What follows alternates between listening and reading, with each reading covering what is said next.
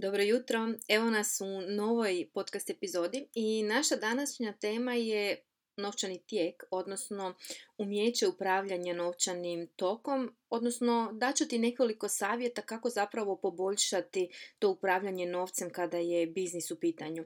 Jer cash flow management je zapravo važan aspekt apsolutno svakog biznisa i to je na neki način pregled svog novca koji ulazi u tvoj biznis, ali i izlazi iz tvog biznisa. On može biti pozitivan ili negativan, odnosno ovisi o tome zapravo da li naplaćuješ sva svoja potraživanja, da li imaš više obveza nego potraživanja i slično.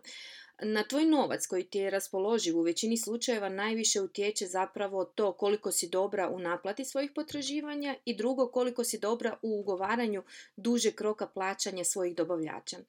Ono što je važno da znaš je da prihod nije novac dok nije naplaćen. Znači ti možeš izdati stotine i stotine računa, ali sve dok ti računi nisu naplaćeni, tvoj posao nije gotov, odnosno taj novac nije sjeo na tvoj račun i ti s tim novcem ne možeš raspolagati.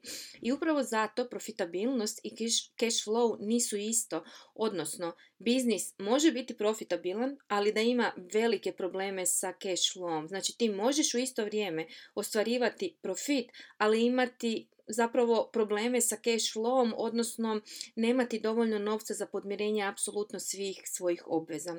Cash flow je različit od budžeta i ako si paušalni obrtnik, ovo se možda neće odnositi na tebe, ovo se više odnosi na poduzetnike koji imaju DO, odnosno JDOO, zato što je budžet zapravo na neki način preslika računa dobiti i gubitka, odnosno kroz njega se samo planiraju troškovi i prihodi i on je zapravo plan koji obuhvaća sve naše ciljeve i koji nam zapravo omogućava da pratimo to ispunjenje svojih ciljeva i u konačnici ako smo ispunili budžet on će biti zapravo prikazat će nam na koji način će izgledati naš račun dobiti gubitka na kraju godine. S druge strane, cash flow je potpuno drugačiji od budžeta. Dok u budžet idu svi neto iznosi, u cash flow idu bruto iznos jer je to novac koji ulazi u tvoj biznis. Znači tamo može biti i nekakve pozajmice i zajmovi koje daješ drugima. U budžetu toga nema, u budžetu su samo prihodi i troškovi. Znači, Profitabilnost i cash flow nisu isto. Voljela bih da to zapamtiš. I druga stvar je da zapamtiš da prihod nije novac dok taj novac zapravo nije sjeo na tvoj račun, odnosno dok račun nije e, naplaćen. Koje su zapravo prednosti upravljanja novčanim tokom e, prije nego što krenemo na to kako ga zapravo raditi? Pa jedna od najvećih je zapravo manje stresa jer novac je jako važna tema za sve nas i poduzetnici rijetko gledaju svoje brojeve i jednim dijelom su zbog toga zapravo pod stresom. Jer praćenje novca, odnosno ako znaš koliko novaca ulazi u tvoj biznis, a koliko izlazi, odnosno koliko će trebati izaći, ako znaš koliki su tvoji troškovi mjesečno, koliki su tvoji prihodi, koliko moraš prodati da bi, ne znam, poslovala na nuli i slično, koliko moraš prodati da bi ostvarila xy iznos profita, onda imaš više jasnoće, odnosno imaš manje stresa. Jer novac je važna tema, nemojmo se lagati. Mi možemo reći da nama novac uopće nije bitan, ali to je zapravo laž, lažemo sami sebe. Novac je resurs koji je važan u današnjem svijetu i u konačnici svi smo jednim dijelom ušli u poduzetništvo baš zbog toga, zbog novca, da bi ostvarili ostvarili e, profit. I sve dok govorimo da novac nije važan, zapravo se odmičemo od njega i ne želimo uopće pogledati te svoje brojeve. A upravo to gledanje brojeva, odnosno kontrola nad tim aspektom poslovanja, jer poduzetništvo nije samo proizvod ili usluga koju nudiš. Poduzetništvo su svi oni možda i dosadni poslovi koji ti se baš ne daju raditi, ali kao CEO svog biznisa moraš imati kontrolu nad svojim brojevima, moraš znati koliki su tvoji troškovi, moraš znati koliki su ti prihodi, moraš znati koliko novaca zapravo imaš na raspolaganju, jer sve to će doprinijeti tome da imaš manje stresa. Jer kad smo pod stresom, donosimo potpuno drugačije poslovne odluke nego kad zapravo nismo pod stresom. Druga prednost je zapravo što kroz cash flow, odnosno kroz upravljanje novčanim tijekom, možeš predvidjeti nekakve nedostatke novaca. Odnosno, kad pratiš svoj novčani tijek, onda ćeš jasno znati kad će ti možda nedostajati novaca. Recimo, ako ti neki klijenti plaćaju sa velikom odgodom, ali mislim, tvoji troškovi ne čekaju. Znači, postoje fiksni troškovi koje imaš bez obzira na to radila ti ili ne radila, odnosno naplaćivala ti svoje usluge ili ne. Neki fiksni troškovi dolaze na naplatu iz mjeseca u mjesec.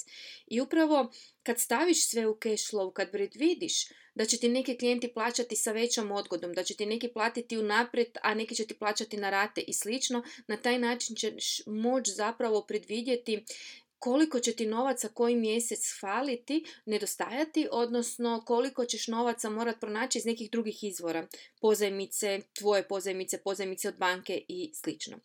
Treća prednost je zapravo svjesnost o novcu koji izlazi i ulazi u biznis, odnosno ja bih rekla zapravo zahvalnost, jer kada gledamo taj svoj cash flow, mislim, vjerojatno znaš da je zahvalnost jako važna i to se pogotovo u osobnom radu uh, ističe, ali zahvalnost zapravo zaista je jako važna, jer možemo gledati na novac, odnosno na te račune, te svoje troškove koje plaćamo kao na opet sam dobila račun za vodu ili račun za struju ili možemo gledati na to sa zahvalnošću ok, imam novac s kojim mogu platiti račun za struju jer mi ta struja zapravo omogućava da radim, omogućava mi da ne znam, imam svjetlo na večera, dan je sad sve kraći i kraći i mogu raditi duže.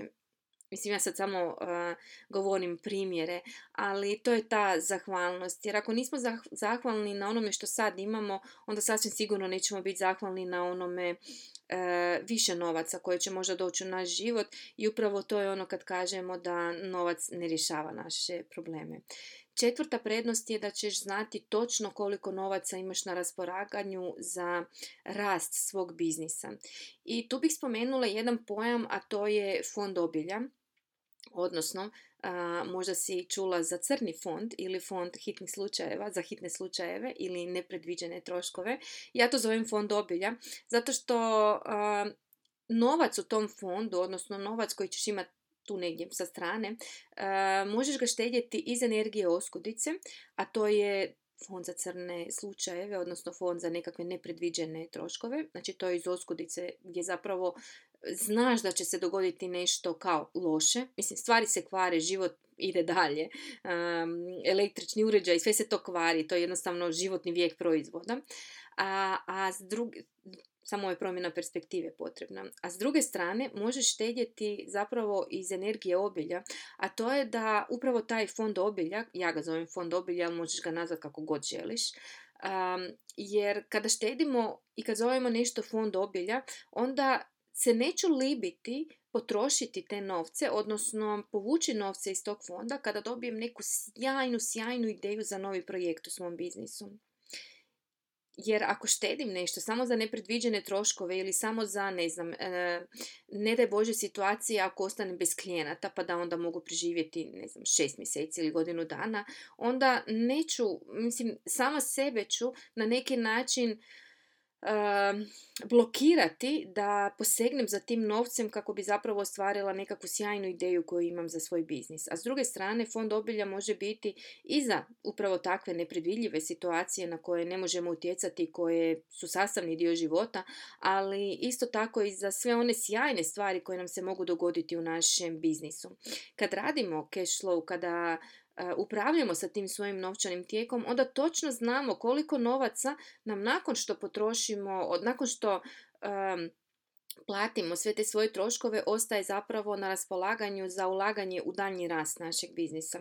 Jer možemo gledati na troškove kao na investicije, odnosno kao svjesno upravljati sa troškovima na način da se zapitamo za svaki trošak, ok, što mi to donosi, odnosno koju vrijednost to donosi, donosi mom biznisu ili možemo samo trošiti novac bez da se uopće pitamo i onda zapravo imamo osjećaj da nam novac curi kroz prste četvrt, peta stvar je, odnosno peta prednost je što će zapravo upravo to upravljanje cash flowom biti na neki način poluga kod zaduživanja, jer snažno upravljanje novčanim tijekom će ti dati tu polugu, odnosno prednost ako ikada trebaš zaduživanje u banci.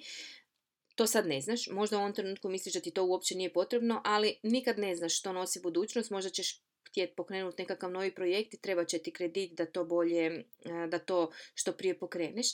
A banka voli vidjeti da se tvojim cash flowom dobro upravlja, jer je to na neki način znak vjerodostojnosti i strateškog promišljanja, a to je važno za poduzetništvo.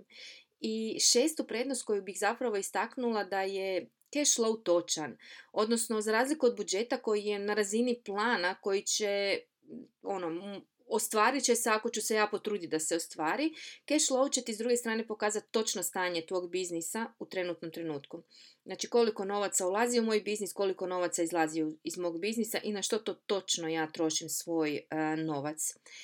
Ok, sad kad smo prošli tih šest prednosti upravljanja novčanim tijekom, jer zaista bih voljela da ne gledaš na brojeve kao na ah, ti brojevi, mm, nešto što je, ne znam, naporno i ne želim se baviti sa time, željela bih ti skrenuti pozornost na sve te prednosti koje ti zapravo donosi gledanje tvojih brojeva, jer tvoji brojevi su zaista feedback koji ti govori o tome kakve odluke donosiš i na koji način upravljaš sa svojim uh, biznisom i to je tvoj najbolji feedback. Kao što ti je feedback kupaca poruka kako zapravo obavljaš svoju uslugu ili isporučuješ proizvod, upravo tako su brojevi, feedback, kako zapravo ti donosiš svoje odluke i na koji način ti upravljaš sa svojim biznisom.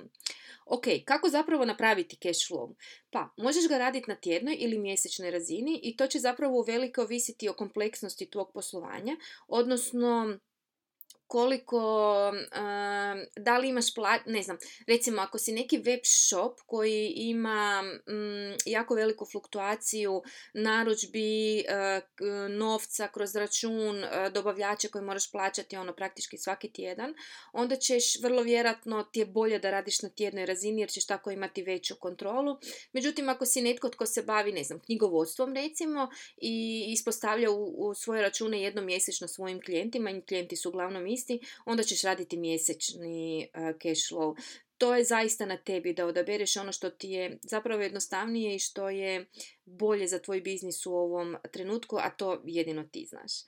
Koraci u izradi budžeta su ovako. Prva je da predvidiš sve mjesečne troškove koje imaš i koje moraš zapravo platiti.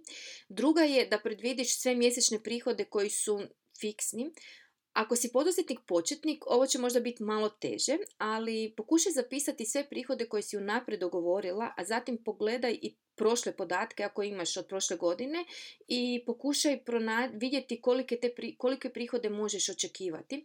Jer uglavnom se cash flow radi isto za godinu dana unaprijed, ali kreni bar sa mjesečnim, ono, mjesec dana unaprijed ili bar šest mjeseci unaprijed da imaš koliko toliko nekakvu sliku o budućnosti. I treći korak je zapravo da sve te podatke uneseš u tablicu i da se onda poigraš, da vidiš, ok, da li neke troškove možeš smanjiti, da li, ne znam, neke prihode moraš povećati, da li moraš dati neku pozajmicu, tražiti kredit i slično. I onaj posljednji korak je zapravo da ne zaboraviš pratiti ispunjenje cash jer ako ne pratimo što se zapravo događa s našim novcem, onda je to uzalud potrošeno vrijeme na još jednu tablicu koja će stajati negdje na računalu, a to onda zaista nema smisla, jel tako? Ispričavam se. E, zapravo samo trošiš onda svoje vrijeme na nešto što nema svrhu. Tako da je zapravo onaj nulti korak da odlučiš da ćeš se zaista posvetiti tom dijelu svog uh, biznisa, koliko god ti se ne da i koliko god ti teško bilo, ali to je važan aspekt tvog biznisa jer u biznisu smo zbog novca i onda ne možemo novac ignorirati. Ok, uh, rekla sam ti da ću ti dati smjernice kako zapravo bolje upravljati cash flow, odnosno kako poboljšati cash flow i kako ovaj podcast ne bi trajao stoljećima, jer me zna zanijeti pa ja onda znam pričati satima. Ja ću uh, sada istaknuti tri, uh, tri neke smjernice kojima zapravo možeš poboljšati svoj cash flow, ali imam ih 12 i svih 12 možeš pričitati u priručniku koji sam ti pripremila i koji možeš preuzeti, ostavit ću link u opisu podcasta, gdje zapravo puno opširnije pričam o ovoj temi gdje sam pričala i o inflaciji i o tome je li zaista keš kralj, kako se govori, i slično. I vjerujem da će ti zaista služiti i to je nešto što će ti onda ostati trajno, tako da svakako preuzmi taj priručnik i onda detaljnije pogledaj svih tih 12 mjernica. A tri koje sam ja odabrala za ovaj podcast su sljedeće. Prva je da zapravo kontroliraš troškove sa novčanim tijekom, odnosno sa praćenjem cash flowa, jer, znaš, neki troškovi, pogotovo ako si paušalni obrtnik gdje si zapravo uopće ne isplaćuješ plaću i sve nakon što platiš troškove je tvoje, nam mogu proći ispod radara. Recimo, ako imaš stalno nekakve sitne troškove po 50, recimo 50 eura i to je nešto što ono često imaš 50 eura ovdje, 50 tamo, 50 simo, 50 tamo, onda ti može proći ispod radara recimo neka pretplata koju si tamo nekad davno na neku aplikaciju na koju si se davno pretplatila, ali to je isto baš tih oko 50 eura, a uglavnom imaš sve troškove oko 50 i onda će ti to proći ispod radara. 50 po 50, to je ko ona izjava kamen, po, e, kamen po kamen palača, zrno po zrno pogača ili tako nekako. Isto tako su i troškovi. Sve to novac koji si mogla puno bolje upotrijebiti u svom biznisu. I zato pogledaj te svoje troškove i vidi zapravo na koji način možeš upravljati svojim troškovima da svjesno trošiš, jer sjeti se, rekla sam da je svjesno trošenje kad se zapitaš za svaki taj trošak, ok, doprinosi li to mom biznisu, daje li to neku vrijednost mom biznisu sad u ovom trenutku? Jer ako ne daje, onda se postavlja pitanje treba li to u ovom trenutku, treba li mi taj trošak zaista u ovom trenutku. Makni ego sa strane, jer vrlo često poduzetnici kupuju, aha, ali to se mora imati da se vidi da sam ja uspješan. To te neće daleko dovesti, vjerujem i znam iz iskustva. Tako da Iskontroliraj svoje troškove jer troškovi su važan aspekt našeg biznisa i moramo imati kontrolu nad njima. Druga je odnos s dobavljačima i ugovaranje rokova plaćanja. Za upravljanje tvojim novcem bitan je i tvoj odnos s dobavljačima i tu prvenstveno mislim na rokove dospjeća koje ste dogovorili. Plaćaš li svoje obveze avansno s nekakvim rokom dospjeća možda koji je izuzetno kratak ili sa rokom dospjeća 30 ili 60 dana. Sve je to nešto što utječe na tvoj cash flow jer tvoj cilj je zapravo smanjiti tu vremensku razliku između naplate svojih potraživanja, znači naplate računa koje si izdala kupcima i plaćanje svojih obveza. Možda dogovaraš kasa s konto za ranije plaćanje. Znači sve su to neke odluke koje zapravo utječu na upravljanje tvojim novcem, odnosno utječu na to hoće li u nekom mjesecu tvoj cash flow biti pozitivan ili negativan, odnosno hoće li ti malo faliti novaca za sve troškove koje, odnosno sve obveze koje imaš uh, u tom mjesecu. I treća smjernica koju bih izdvojila su zalihe, odnosno upravljanje zalihama. Zaliha koja predugo stoji ili ona koja se ne prodaje je novac koji ti doslovno trune u skladištu ili na policama. Ali isto tako, ako s druge strane nemamo dovoljno zaliha, to će onda utjecati na tvoje prihode jer onda zapravo nećeš ostvarivati prihode. I to je jedan od problema koji često vidim kod malih poduzetnika i jedan dio mojih klijenata baš ima taj problem gdje zapravo zbog lošeg upravljanja sa cash flowom nisu u mogućnosti napraviti veću narudžbu zalihe roba ili materijala, ovisi što im, e, s čime se bave i onda zapravo sve to utječe na njihovu prodaju, odnosno ako se baviš proizvodnjom ili prodajom nekakve robe, možeš ostvariti prihode onolike koliko imaš zapravo robe ili proizvoda za prodati. I upravo zato je izuzetno važno da znaš upravljati sa zalihom, odnosno da planiraš i prodaju i zalihom. Jer ne možeš istovremeno isplanirati prihode, ne znam, od 1000 eura, a imaš zalihe za 100 eura proizvoda ili robe. Znači, to nije moguće. Uh, upravo zato je taj segment upravljanja zalihama još jedan jako važan uh, dio u biznisu, pogotovo ako se baviš proizvodnjom ili ako se baviš prodajom nekakve robe kroz web shop, jer je to dio koji bih, usudila bih se reći, jedan od važnijih dijelova koji poduzetnici i početnici zanemaruju. Jer važno je isplanirati svoje zalihe, važno je uskladiti zalihe sa prodajom i sa nabavom materijala i robe, jer će to zapravo u konačnici utjecati na tvoj iznos prihoda koji ostvaruješ. Evo, ta tri bih zapravo izdvojila kao, mislim svih 12 je važnih, ali ova tri sam odlučila spomenuti u podcastu. Preostalih devet, odnosno svih 12, možeš pročitati u priručniku koji sam ti pripremila i možeš ga naći dolje. I za kraj bih samo htjela spomenuti da upravo sada u 12. mjesecu popunjavamo nove klijente za 2024. godinu i to po starim cijenama jer od 1.1. se cijene mijenjaju. Imamo tri usluge u ponudi. Jedna je Strategy Call i upravo za ove upravljanje zalihama je jedna od tema koju zapravo možemo proći na tom Strategy Callu. Druga je CEO dan gdje zapravo jedan, znači to je šestomjesečna suradnja u kojem zapravo jednomjesečno imamo strateški sastanak o tvom biznisu, a tijekom mjeseca imaš apsolutno moju podršku putem ne znam, maila, poruka, poziva, kako god se već dogovorimo. I treća je Rebuild i to mi je jedna od zaista dražih, baš sam prošli tjedan imala sa zadnjom klijenticom u ovoj godini tu uslugu, gdje zapravo u mjesec dana poslagujemo tvoj biznis, odnosno transformiramo ga i pripremamo ga za novi rast i pripremamo ga za slažemo te temelje tvog biznisa kako bi zapravo mogla ostvariti veći rast u svom biznisu i nakon toga imaš još tri mjeseca moju podršku kako bi zapravo učvrstili te temelje i zaista ti omogućili da rasteš. Ostavit ću dolje link na web stranicu gdje možeš detaljnije pročitati o svim e, uslugama.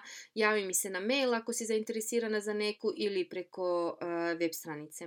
Ovo je zadnji podcast u 2023. godini i pripremila sam ti sjajne teme za 2024 četvrtu godinu i zapravo evo, jedno čekam novu godinu jer znam da će biti sjajna godina i da jedno čekam zapravo vidjeti kojim ću to sve poduzetnicima u novoj godini pomoći da ostvare nove, da dosegnu nove razine u svom e, biznisu. Ako si ti jedna od njih, evo, jedva čekam da se upoznamo i da krenemo raditi.